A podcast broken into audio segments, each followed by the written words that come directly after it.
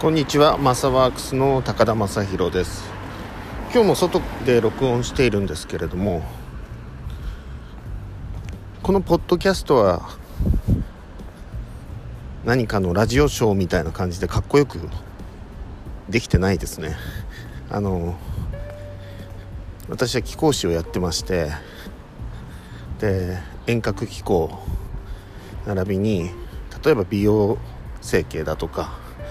あるいはアンチエイジングだとかそして、まあ、一般に言われるヒーリングをねアメブロそれから YouTube、Twitter、えー、Instagram そういうものを利用して情報発信をしたり皆さんになんかそういう気候のコツみたいなものをねお教えしています。